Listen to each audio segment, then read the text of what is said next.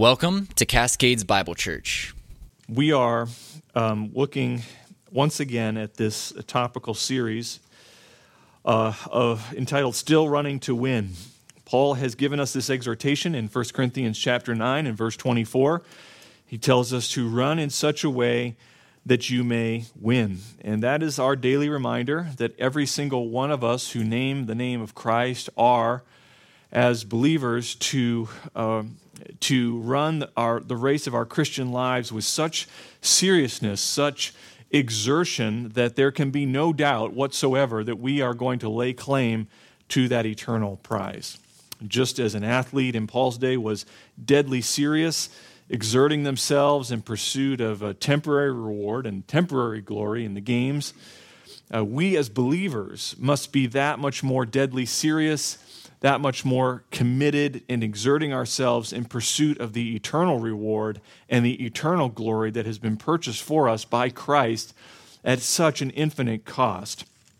And this morning, uh, as we come to this final, what will be the final installment of our, of our series, I want to turn our attention to the, the third essential purpose of the church, and that is sowing gospel seed. Sowing gospel seed.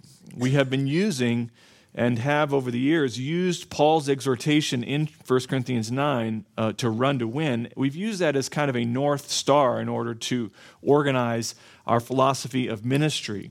Uh, we have attempted, as we've gone through this series, to define from Scripture who we are to be individually as believers, but also uh, to define from Scripture what the local church is to be collectively. Uh, we, we need to understand that if, if the scripture is inspired by God and it's profitable for teaching, for reproof, for, for correction, for training in righteousness, and if, if, as Peter says, his divine power has granted to us as believers everything pertaining to life and godliness, and if, as Peter also says, we have the prophetic word made more sure, then we as a church will do well, as Peter says, to pay attention to it as a lamp shining in a dark place until the day dawns and the morning star arises in our hearts. In other words, we are to pay attention to the Word of God and what it teaches until Christ returns. This is our, this is our commitment. And so we have in this series attempted to boil down everything that the Scripture says that the church is to be doing and everything that the church is to be prioritizing and to get that down to its essential elements, the key things. And when you do that, you're left with three commitments or three focuses of the church holding God high through His Word, building up the body in love, and as we're going to see this morning, sowing gospel seed. Everything the church is to be, everything the church is to do, should fall under one of those three headings. Otherwise, it shouldn't be something we're doing and it shouldn't be something uh, that we're being. Two weeks ago, we unpacked what it means to hold God high through His Word. We said the goal of human history, and specifically the salvation of sinners, is the praise and the worship of God. So, our, our, we were created to hold God high. And therefore, one of the primary purposes for Christ's church is obviously to hold God high. Just as everything is to glorify Him, so must His church. And that means that God has given us what we need to know about Him to worship Him in spirit and in truth. And He's done that through divine revelation. And He's given that to us uh, on the pages of Holy Scripture. And so, so, for us to be able to hold God high, we go to the Word of God to find out who He is, as we learned this morning in Equipping Hour. Uh, some, some dimension of who He is. We can know God truly, and we can know God uh, uh, uh, uh accurately, but we cannot know God exhaustively. But He can be known, and He is known to us both in creation, but also, and more specifically, in His person, uh, in His Word. So we built, we, we, we, we if intentionally connected through his word to holding God high, because there's lots of uh, Christians out there who are trying to quote unquote hold God high, but it's not in accordance with his word, and therefore they are not able to do so in a way that glorifies him. Secondly, last Sunday we considered the second essential purpose of the church, which is uh, to build up the body in love. we said the metaphor that stands out most prominently as you look at the New Testament is this metaphor of the church as a body, as Christ's body. Uh, the church, metaphorically speaking, is Christ's body, Christ being the head of the body.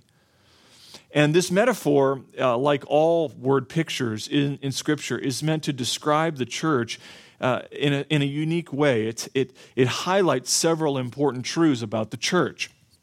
One of those truths that's so uh, uh, essential is uh, the unity of the church. The church is one body. Uh, Ephesians 4 says there is one Lord, one faith, one baptism, uh, one God and Savior who is over all and in all and through all.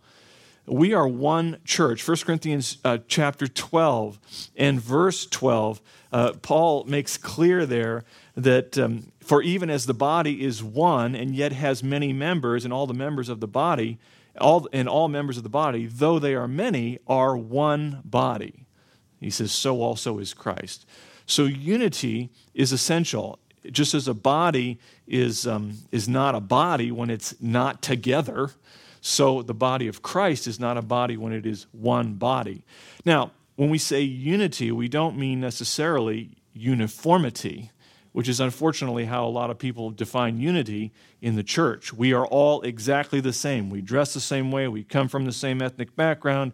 We, we all have the same maturity. We all have the same spiritual interests and practical interests. No, that's not the picture of the church. The church is a whole mix of different people. It is, it is a mix of ethnicities. It is a mix of, of maturity. It's a mix of giftedness. It's a mix of, um, uh, of uh, uh, you know, uh, religious background and understanding. Uh, they're, we're all different heights, right? We're like not, there should there is unity when we speak when the when the church speaks of unity. It does not speak of uniformity. Unfortunately, a lot of churches do tend to self sort and to become more uniform than, than united. Secondly, alongside that concept of unity in the body metaphor is this idea of diversity diversity. Paul, again, in 1 Corinthians 12 and verse 14 says, For the body is not one member, but many. But many. And later on in verse 20, he says, But there are many members, but one body. So just highlighting this unity in diversity aspect of the church. A third element that comes with this building up the body metaphor, this body metaphor, is interdependence interdependence. Not only is each member related to Christ as the head, but in the body of Christ, we are vitally related to one another. Can't forget that. Um, and in Romans 12 and verse 5, where again Paul speaks of spiritual giftedness, he, he brings this to the foreground. He says, So we, who are many, are one body in Christ, but individually members one of another. That, in other words, we are interdependent. And it is our interdependence where the pulse of ministry can be felt. It's our relationship to one another in the church where the practical dimensions of ministry really flesh themselves out, where we understand that we are truly running to win. Because later on in Romans 12, just a couple verses further down, Paul says, Let love be without hypocrisy, abhor what is evil, cling to what is good. And then in verse 10, he says this Be devoted to Christ? No, to one another in love, in brotherly love. Give preference to one another, not lagging behind in diligence, fervent in spirit, serving the Lord. And, and on and on he goes. So, it is in this interdependence that our love for one another is, is worked out. It, our devotion to Christ is worked out in our devotion to one another in His church. Ephesians 4, verse 16, was our text last Sunday, and it revealed to us that each and every member is to serve the other members of the body according to their giftedness and to do so in an atmosphere of love. This is how we serve Christ in His church. And so it reveals to us, we learned last Sunday, that love amongst and for the members of the church is a prerequisite for the growth of the body. Each member must give of themselves to one another in self sacrificial Christian love in order to see the body grow up into maturity. This morning, we turn to the third essential purpose of the church, which is sowing gospel seed. Sowing gospel seed. Jesus' great commission, Matthew 28, we know it well, in verses, 20, uh, in verses 19 to 20, says that we are to make disciples of the nations, baptizing them in the name of the Father, Son, and Holy Spirit, and teaching them to observe all that Christ has commanded. And even before, this is after the resurrection, but even before then, in John chapter 10 and verse 16, Jesus says to his disciples that he has other sheep which are not of this fold, meaning of Israel. I must bring them also, he says, and they will hear my voice, and they will become one flock with one shepherd.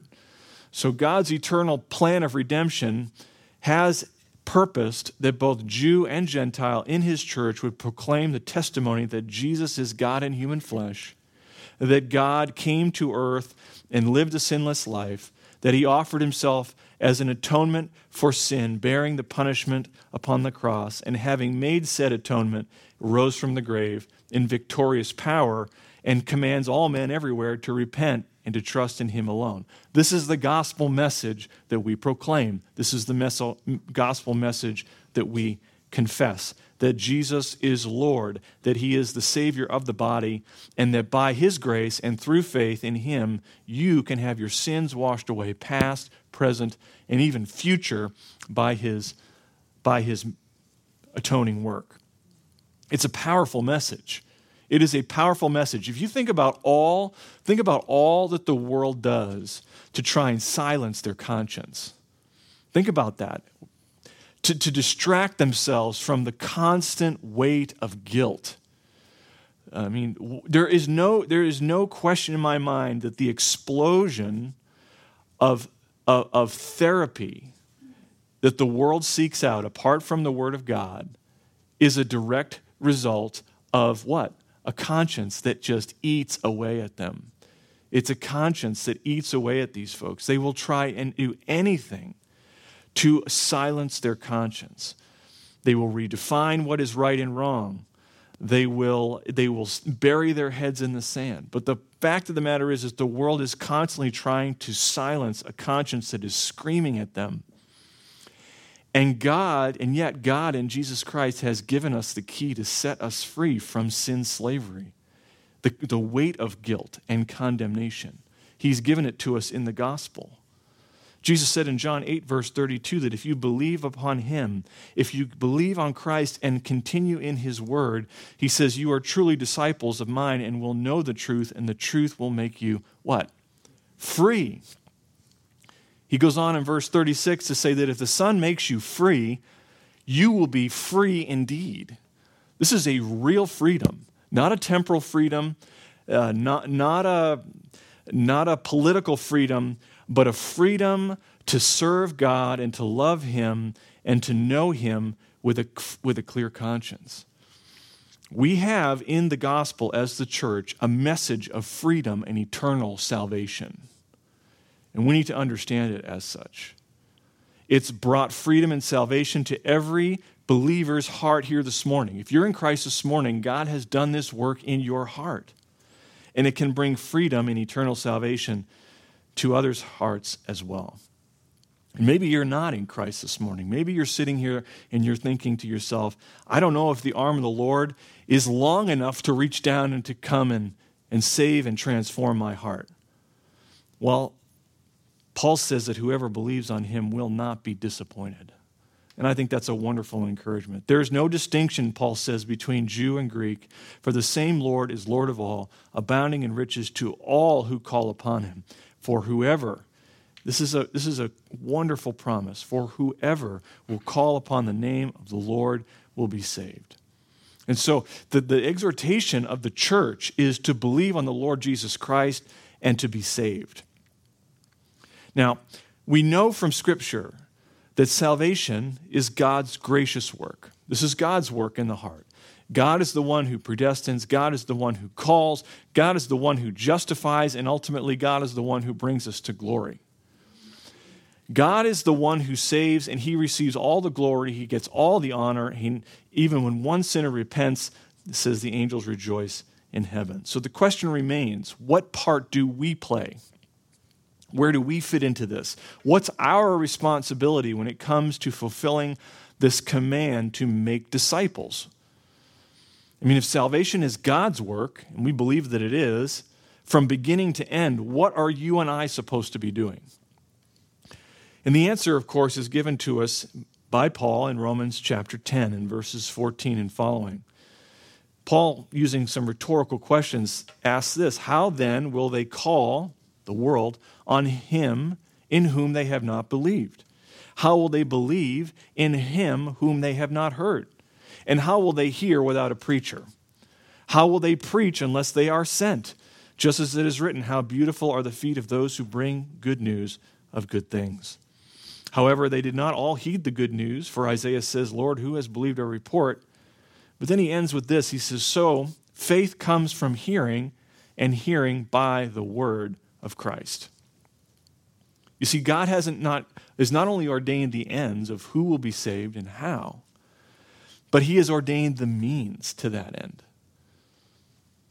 Yes, God is the one who saves the sinner. God calls them. God regenerates them. God justifies them. God keeps them. God glorifies them. But the way he saves them, the way he saves sinners, is through the faithful proclamation of the gospel. This is how it works. And so, when it comes to the third essential purpose of the church, our responsibility as the church is not to save people. That's, that's actually a weight off of our shoulders. The, the job of the church is not to save people, saving people is God's work. Our responsibility is to faithfully and consistently disseminate the message of the gospel. In other words, to sow gospel seed. That's what we do. So, in summarizing the third essential purpose of the church as sowing gospel seed, I am deliberately borrowing the language of Christ used in the parable of the soils. We're familiar with that. It's in Matthew chapter 13, there's a parallel account in Mark uh, chapter 4 where Jesus speaks of the gospel going forth like a sower sowing seed in a field. And if you remember that parable, Jesus uses the word picture to illustrate the manner in which believers go out and share the message of the gospel in the world around them. And so I think it's fitting, and I think it's a fitting way. It's also a memorable way for us to sum up this purpose of the church. And so the third the third leg of our philosophy of ministry is that running to win requires sowing gospel seed. Sowing gospel seed. If the church fails at this task, then we are not being faithful to one of our essential purposes as a, as a body. And it puts the very long term viability of Christ's church at risk, in, at least in the local context. If the church isn't making disciples by faithfully sowing the seed of the gospel, we betray the standing orders of the Lord of the church. And the church's impact for Christ is diminished. God has ordained the ends, and God has ordained the means to those ends. And so, for the balance of our time, I want us to consider those means. How do we, as believers, sow gospel seed? How do we go about that task? break it down into three, uh, three essential parts here. First, if we're going to run to win, sowing gospel seed, we need to be committed to pray. If we're going to be faithful to this task of sowing gospel seed, we need to be committed to prayer. The starting point for all effective gospel proclamation is, is prayer. John Piper, in his book, Let the Nations Be Glad, says it very poignantly. He says, We cannot know what prayer is for until we know that life is war. Paul equates our Christian walk with that of spiritual warfare. Right? He describes the believer's armor, Ephesians chapter 6. Of course, we're not talking about actual warfare against unbelievers.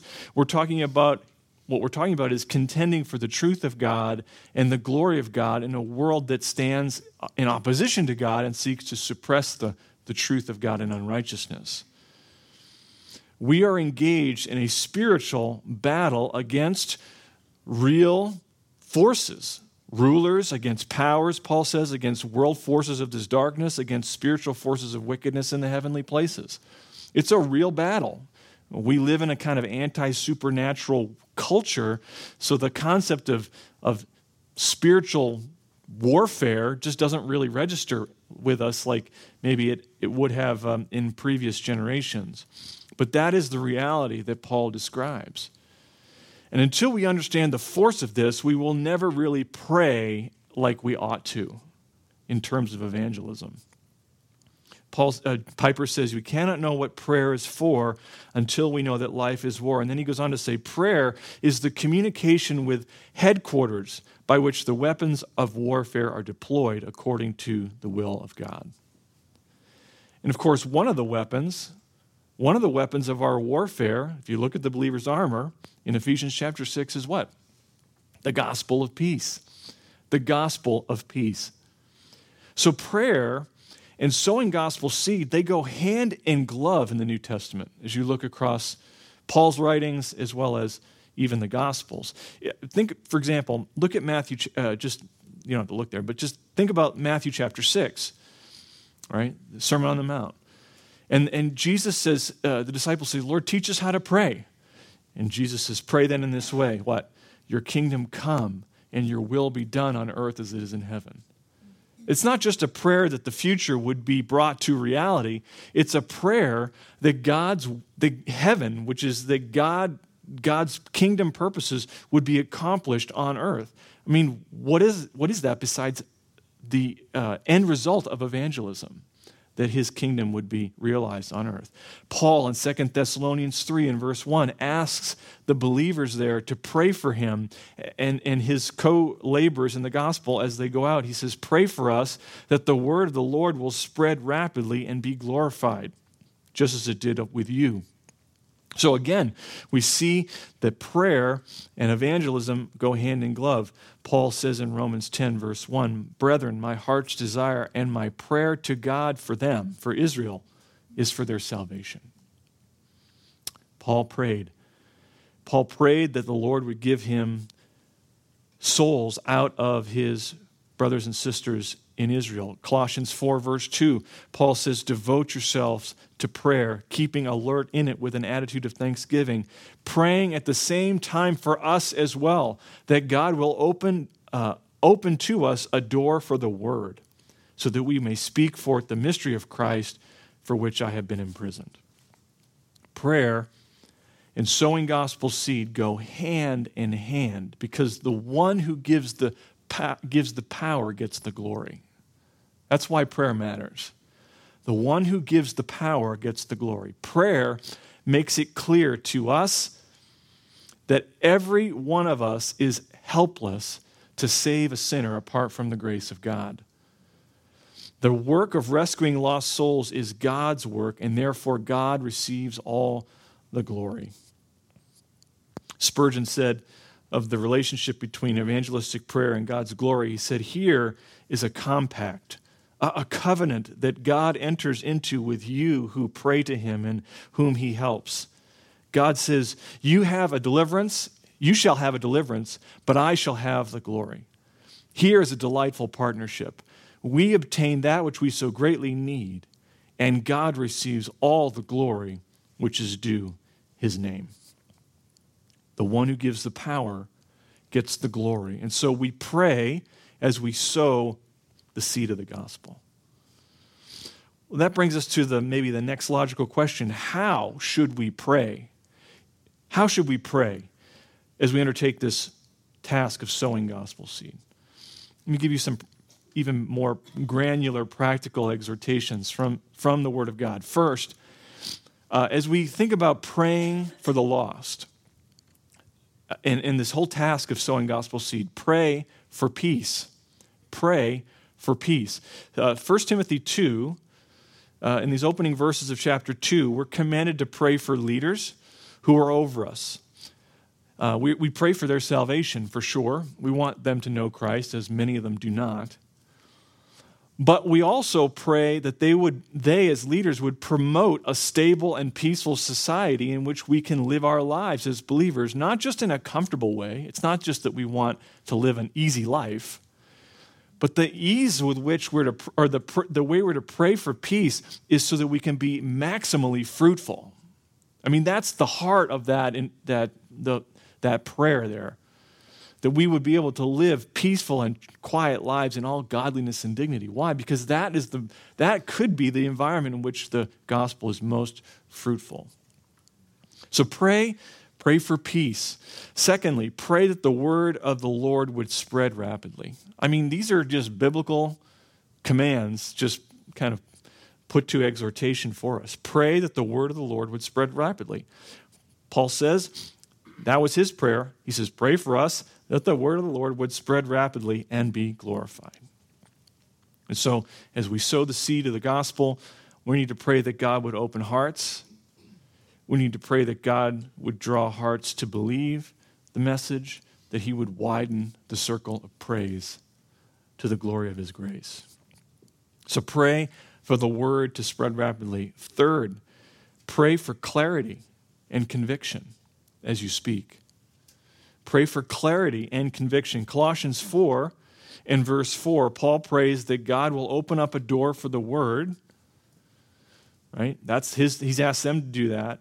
And and then he asks them to pray that when God opens that door, those doors, that when those doors open, he may make it clear in the way I ought to speak.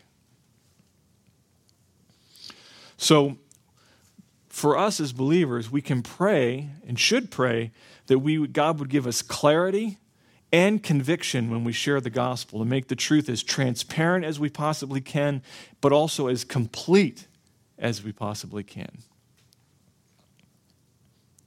Thirdly, or fourthly, excuse me, pray for more workers. Pray for more workers. Jesus said in Luke 10, verse 2, the harvest is plentiful, but the laborers are few. Therefore, plead, beseech the Lord of the harvest to send out laborers into his harvest. This is a direct command from our Lord to pray for more laborers. The Lord himself confirms for us that he has his people out there. They're out there. They are out there. The problem is not finding unbelievers to preach the gospel to. We don't need to know, we don't need to figure out where the field is. The problem is finding faithful laborers to sow gospel seed and bring in a harvest of souls for Christ. That's what we need. We need more workers. So, if we're going to run to win, sowing gospel seed, I think the foundational thing, the, the very first thing we must do is to pray. And I'm going to ask you to turn the heat up because it is mighty cold in here. And I'm wearing it. I don't usually get cold in here, but I am my hands are starting to turn numb. So if the heat's not on, can we crank that up a little bit? Thank you. All the women are like, finally, he finally.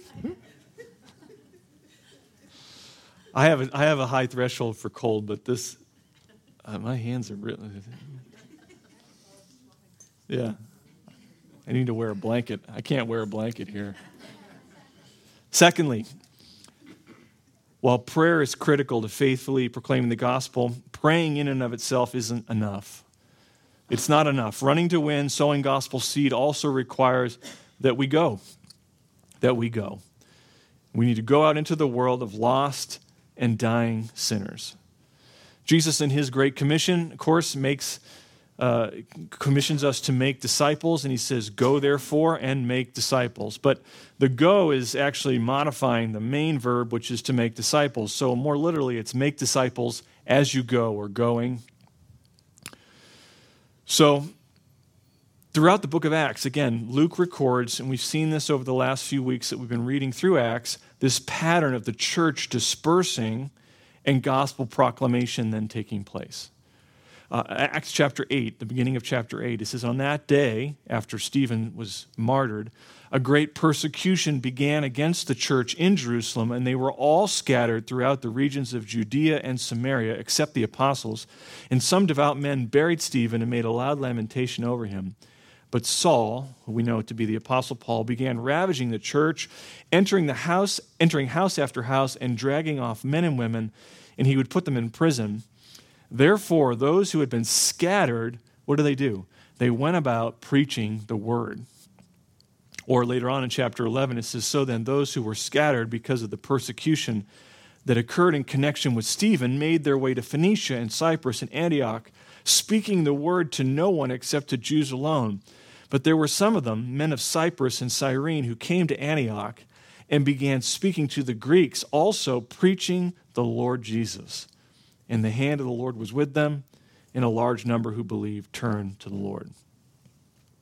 And we could cite other examples as you read through the book of Acts. We just looked at one in our scripture reading this morning. It's Peter, whether it's Paul, whether it's Philip, whether it's Barnabas, we see this pattern of the church dispersing and gospel proclamation taking place as they go. As believers, we move about and live our lives for Christ, and whether we're under persecution or not, it doesn't really matter. We are to proclaim the gospel. Again, I think this just highlights something we said in a previous message. I think it was in the first message on sowing, God, I mean, uh, holding God high. That when it comes to sowing gospel seed, that the church gathers for worship, the church gathers for edification on the Lord's day, but they disperse to evangelize and to share the gospel. The church gathers to hold God high through his word. When we come together on the Lord's Day, we come together to build up the body in love. Those are the things that we've highlighted. But at the same time, we do recognize that we always have unbelievers in our midst. Always. Some because they know they're not believers, and some because they're deceived, and some because because God has just brought them through the door. And we thank God for that. That's not a bad thing. But the purpose of our corporate gathering is not to center upon accommodating unbelievers. The purpose of our gathering is to edify the believer and to build up and exalt Christ. The work of sowing gospel seed, then, primarily, not exclusively, but primarily happens as we go out, as we go out into the world and live our lives.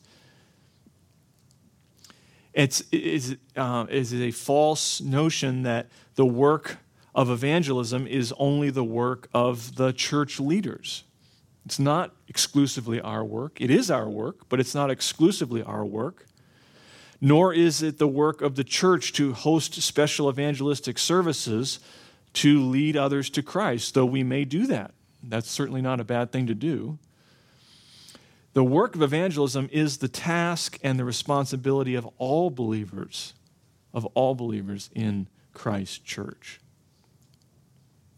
So we must learn to live our lives, as Paul says, as ambassadors for Christ. We live our lives as ambassadors for Christ. Right? God is making his appeal to the world through us. Now, Paul, when he references that in 2 Corinthians 5, is talking about his apostolic ministry specifically and the other apostles. But there's, an, there's a sense in which that extends to us also. We are God's mouthpiece, mouthpieces in the world around us. What are ambassadors? Well, they're uh, representatives of one nation that go out into other nations and then speak on behalf of the one who sent them. Right? An ambassador speaks for another. And while we don't have to go to another country to sow gospel seed, we still live as aliens and strangers in this present world. Like this world is not our home. So we are, in a sense, already having gone. we, are, we are in this foreign world and we need to learn then to live as ambassadors for Jesus Christ, understanding that everywhere that you and I go, everywhere we turn, we are representing Christ. And as we have opportunity, proclaiming that message of freedom and forgiveness that comes only through Him. And so we have this task of going.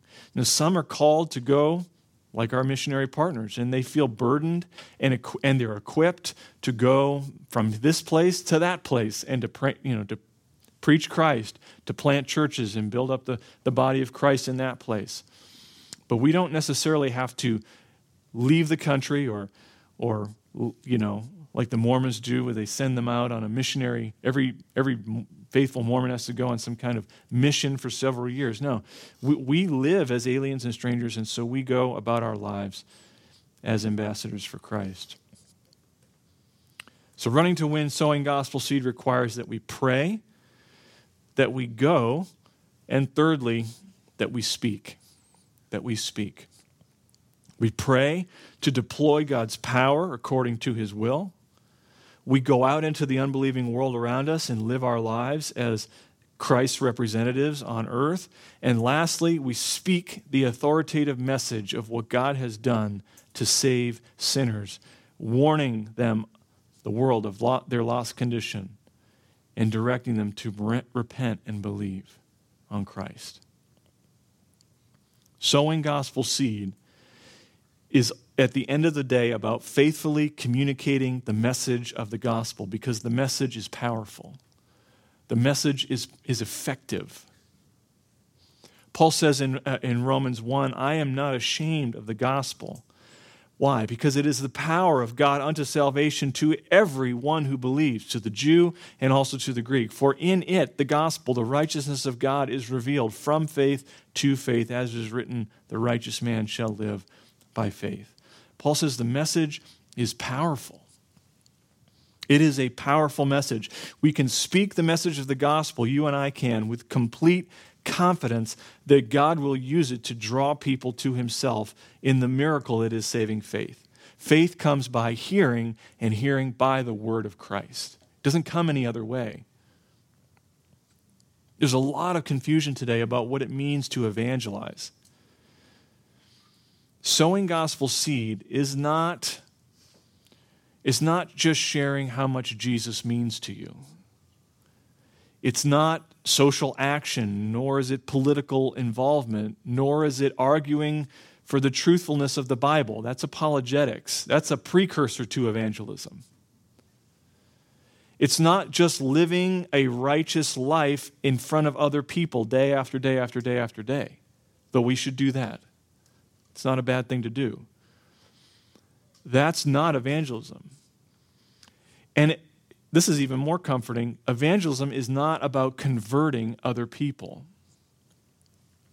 One author says evangelism, evangelism must not be confused with the fruits of evangelism.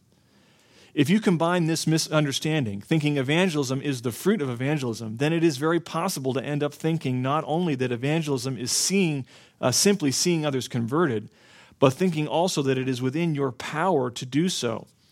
This kind of thinking may lead to be very manipulative, end quote.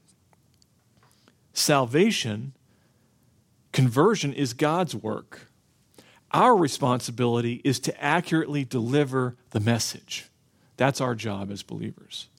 It's about faithfully communicating the divinely powerful message of the gospel that Jesus Christ died for our sins, that he rose from the grave, and that he calls all men everywhere to believe on his name. That's the message.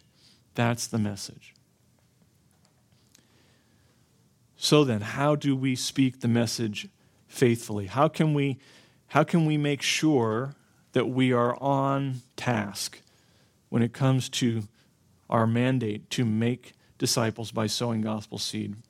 A couple of practical things, a few practical things here. First, use the Word of God. Use the Word of God when you evangelize with people. Ephesians 6 tells us that the Word of God is what? The sword of the Spirit. It's the sword. The Spirit takes the Word and it will accomplish that which God sends it forth into the world to do. So when you share the gospel, use the Scriptures, use the Word of God. It's easy to get distracted trying to argue philosophically why Jesus is God and why this must be true and that must be true and they're actually a sin. But, but it would be far easier if we could simply point people to what the Word of God says because that is where the Spirit is at work. It is in and through His Word. So use the Scriptures if you have opportunity. That's why memorizing Scripture is important. If you know Scripture, if you don't have a copy, readily accessible, you can actually quote the scripture and it has the same effect because they're hearing the word. The word of God is essential to preaching the gospel. Secondly, um, be clear. Be clear. Faithful evangelism does not depend on the results that we get. So there is no need to obscure or gloss over hard things. Don't run away from them. hiding the reality of man's sinful condition or failing to explain the consequences of unbelief or equivocating on the exclusivity of Christ that doesn't buy you any advantage because it doesn't depend on us. So I would say be clear, as be as clear and straightforward as you can possibly be. Bible says you all have sinned and fallen short of God's glory. That's you. The Bible says that the wages of sin is death, a conscious torment, and a place called hell.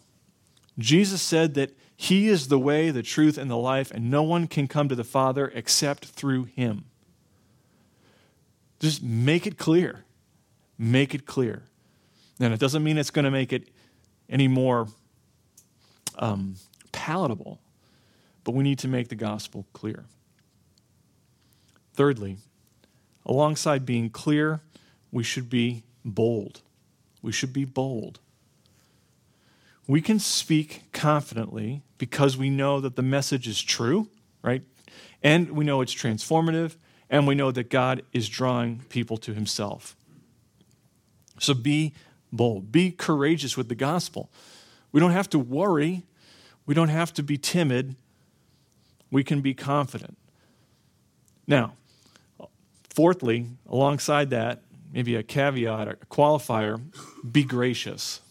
Be gracious. We can be both. We can be bold and courageous, and we can also be gracious. Because confident doesn't necessarily mean cocky, right?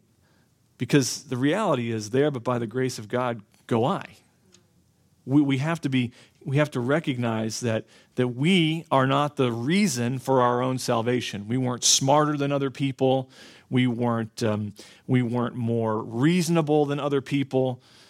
No, we are, by God's grace, in Christ. And therefore, we should walk with a sense of humility and a recognition that God, through much patience and much forbearance, brought us into the kingdom of God. And so we need to do the same with others. God is opposed to the proud, but the scripture says he measures out grace upon grace to those who are humble. It's, it's not about, I think it's important, when, when it comes to evangelism, it's not about winning an argument, nor is it about convincing someone that you're right and they're wrong. If they are not interested, if they are combative, it's okay to bow out graciously and live to fight another day. It's, right? It's okay to bow out graciously and live to fight another day. Don't burn. This is a problem with a lot of young, zealous believers. Once they come to Christ and they're, they're everything like makes sense all of a sudden, and it, it's just black and white. They burn every bridge on the way out of town because they are they, you know, they tell their family about Christ, they tell their friends about Christ, they tell their coworkers about Christ, and it's just obvious. And if you could just see it the way I see it, you'd get it. And and then and so they're they're confrontational, they are uh, and uncharitable in the way that they present those things, and they come across as uh, difficult. So we need to be careful there. So we need to be we need to use the Word of God, and that's a great way to kind of keep things at arm's length. It's not our thing, this is God's thing. We need to be clear, we need to be bold and courageous, and at the same time, as much as God will enable us to be gracious. Running to win, sowing gospel seed means that we speak. We speak the divinely powerful message of the gospel. Now, as we wrap up, I want to look at Matthew 13. I want to look at that parable that we alluded to earlier. Matthew chapter 13 and verse beginning in verse 2. Jesus speaks to the crowds, large crowds, verse 2. And he got into a boat and sat down, and the whole crowd was standing on the beach. Matthew 13, and he spoke many things to them in parables, saying, Behold, the sower went out to sow. And as he sowed, some seeds fell beside the road, and the birds came and ate them up. Others fell on the rocky places where they did not have much soil, and immediately they sprang up because they had no depths of soil. But when the sun had risen, they were scorched, and because they had no root, they withered away. Others fell among the thorns, and the thorns came and choked them out. And others fell on good soil and yielded a crop, some a hundred, some sixty, some thirtyfold. He who has ears to hear, Jesus said, let him hear.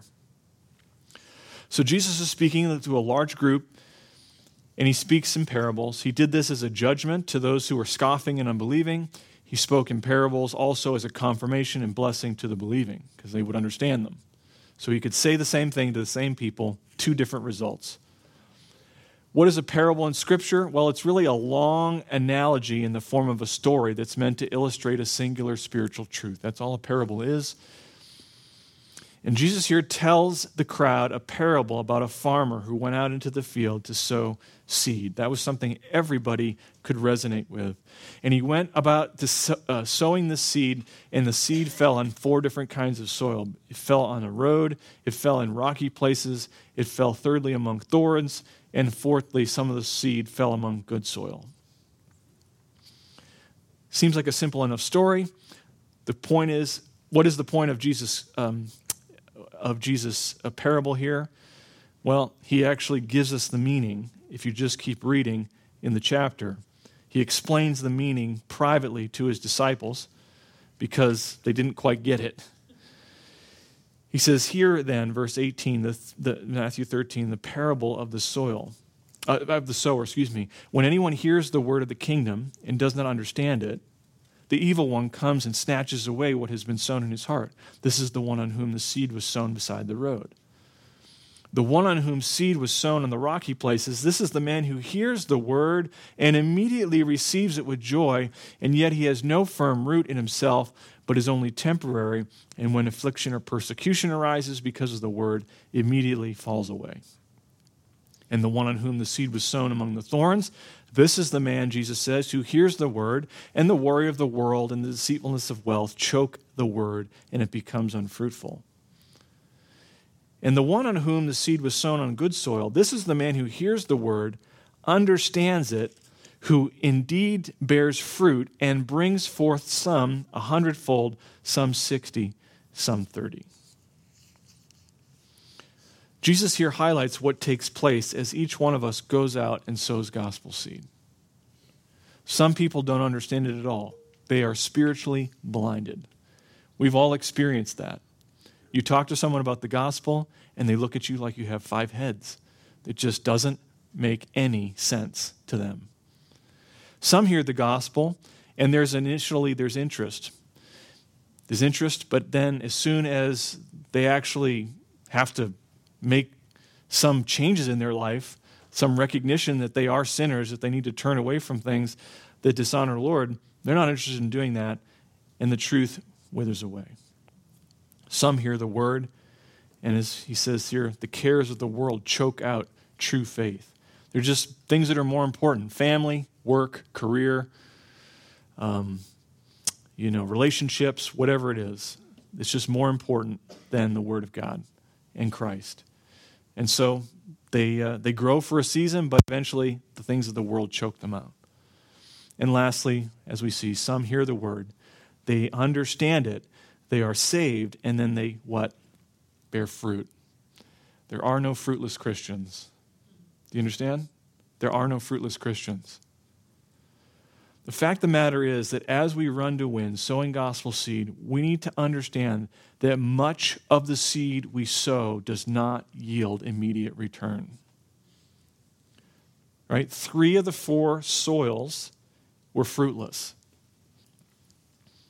But that should not discourage us because the seed that lands on the good soil, the soil prepared by God to receive that seed, will be what? Exponentially fruitful. Hundredfold, sixtyfold, thirtyfold. That is massive returns. I would love to get a hundredfold return on my IRA, right? Or a 60 fold return on my IRA by the time I, I stop working. And so the goal for us as believers is to sow. Sow the seed.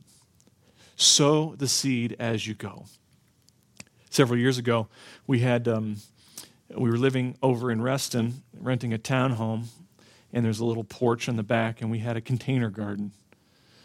And we decided we were going to grow some plants to uh, some things that we could eat. So we spent mm, about four months growing um, this little Chinese eggplant plant uh, in a pot. And uh, there were several near-death experiences, you know, where the where the sun, you know, once once the thing got root bound and it needed water like every four hours because they needed to, you probably need to be in a bigger pot or something like that. But I remember I went away for one night. I went away one night for something and came back, and the thing was completely wilted, and uh, it had been so hot. All that to say, we managed by the end of the season a harvest of five little eggplants. You know, the little, they're like longer, the Chinese ones are a little longer and skinnier. And so we, we harvested them, we photographed them, we chopped them up, and we used them, and, uh, and we made one measly side dish to go with our, with our meal. And I realized after that, all that work, that we probably should have just done like eight or 10 containers, and then we could have eaten them for a long stretch, you know? And the reality is that um, you sow bountifully, you reap bountifully, right? The more seed I would have sown in that container garden, the more containers I'd put seed in, the more fruit I would have had out of that. Even if some of the plants died and some of the plants didn't bear fruit like we wanted, we would have had a lot more. And it's the same with evangelism. It's the same. Sow bountifully, reap bountifully. Sow sparingly, reap sparingly. And so, as a church, we need to pray for the lost around us. We need to go out into the community in this, in this area and live our lives as ambassadors for Christ. And then we need to spread the gospel message every opportunity that we get. Being clear, being, using the word of God, being bold, and being gracious, and entrusting the results and the fruit of that into the Lord's hands. If we can do that, this church will grow. Souls will come to Christ. Souls will be saved and added to the church, and they will be fruitful. Some 100, some 60, some 30, but there'll be fruit that remains. And that's what we want. And that's our commitment. And so let's, let's rededicate ourselves to that purpose as a church. Let's pray. Father, we thank you for Jesus' simple analogy here. There is such a such a powerful example in his own life and ministry, Paul's life and ministry. Everywhere the disciples were going, what were they doing? They were preaching the word, speaking of Christ, lifting his name high. Um, they were living, yes, a sanctified life, but it, that sanctified life was also matched with a, a courageous belief and um, trust that your word is powerful. Or we get so excited about so many other things in this world. We'll talk to people about sports, the weather, uh, we'll talk about family, we'll talk about a million things. I wish, Lord, we were as excited about the gospel as we are about those things, that we, they would just flow out of us, that the word would spread. And Lord, we know your people are out there. We pray that you give us more laborers for the harvest. For the harvest is plentiful. We see it. We see it in our own families. We see it in our own workplaces. We see it in our, in our neighborhoods. Everywhere we go, our schools, there are so many without Christ. Would you lay a burden on us to make Christ known? And Lord, may you draw hearts to yourself. Even this morning, we ask in Jesus' name. Amen. Thank you for listening. We hope you've been encouraged by today's message. For more information or more messages like this, visit us at cascadesbiblechurch.com or subscribe via your favorite podcast app.